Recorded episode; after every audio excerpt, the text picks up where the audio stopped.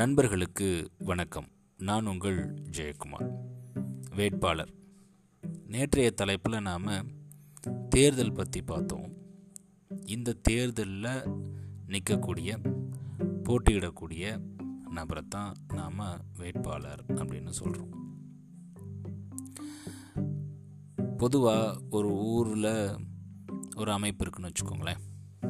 அந்த அமைப்பில் தலைவரை தேர்ந்தெடுக்க வேண்டிய நேரம்.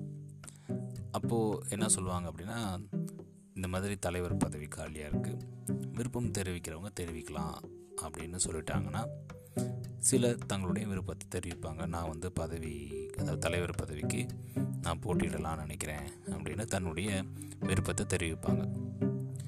ஒருவேளை அங்கே ஒரே ஒரு நபர் தான் தன்னுடைய விருப்பத்தை தெரிவிச்சிருக்காரு அப்படின்னா அங்கே தேர்தல் நடப்பதற்கான வாய்ப்பே கிடையாது. ஏன் அப்படின்னா போட்டி போடுறதே ஒரே ஆள். அவருக்கு போட்டி யாருமே இல்லை அப்படின்னா அங்கே தேர்தலுக்கு வேலையே இல்லை. இது ஒரு பக்கம் இருக்க. உண்மையிலேயே தேர்தல் எப்போ நடக்கும் அப்படின்னு கேட்டிங்க அப்படின்னா நிறைய போட்டியாளர்கள் தங்களுடைய விருப்பத்தை தெரிவிக்கிறப்போ கண்டிப்பாக அது தேர்தல் தான் முடியும். ஏன் அப்படின்னா இங்கே வேட்பாளர்களுடைய எண்ணிக்கை அதிகமாகிட்டே இருக்கும். அப்போது எந்த வேட்பாளர்கள் மக்களுடைய ஆதரவையோ இல்லை அந்த குழுவில் உள்ள நபர்களுடைய ஆதரவை அதிகமாக பெறுறாங்களோ அவங்க தான் இறுதியாக வெற்றி பெற்ற நபராக அறிவிக்கப்படுவாங்க. இது குழுக்களுக்கு மட்டும் இல்லை அரசியல்லையும் இதே அமைப்பு தான். ஸோ நாம் அரசியலில் பார்த்தோம் அப்படின்னா கட்சிகள் நிறையா இருக்கும். ஏதாவது ஒரு தேர்தல் நடக்குது அப்படின்னா அந்த தேர்தலில் எல்லா கட்சிகளும் வேட்பாளரை களம் இறக்குவாங்க.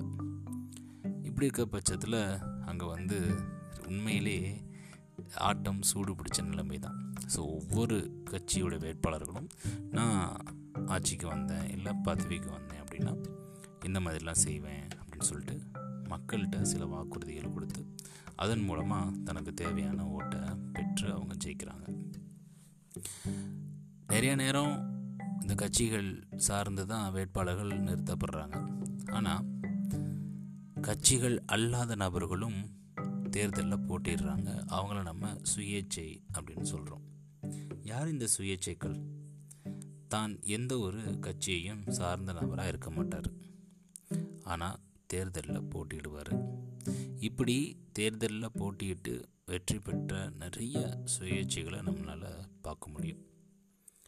ஸோ நாம் ஒரு வேட்பாளராக ஜெயிக்கிறது அப்படின்றது முக்கியம் கிடையாது.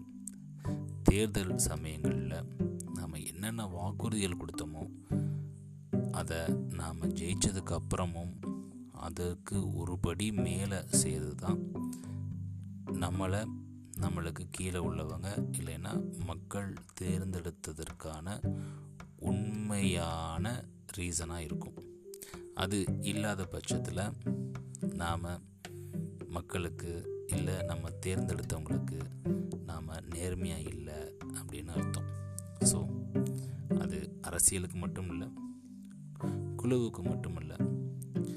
ஒருவேளை தேர்தலில் நம்ம போட்டிட்டு ஜெயிச்சிட்டோம் அப்படின்னா நாம் ஜெயிச்சது அங்கேயோடு நிற்கக்கூடாது. அடுத்து வரக்கூடிய காலங்கள் முழுவதும் மக்களுக்காக ஏதோ ஒரு விஷயத்தை தொடர்ந்து செஞ்சுட்டே இருக்கிறது? தான் இந்த வேட்பாளருடைய முக்கியமான பணியும் சேவையும் ஆகும். நன்றி நண்பர்களே. மீண்டும் நாளே இன்னொரு பதிவில் உங்களை சந்திக்கிறேன். வேட்பாளர்கள்.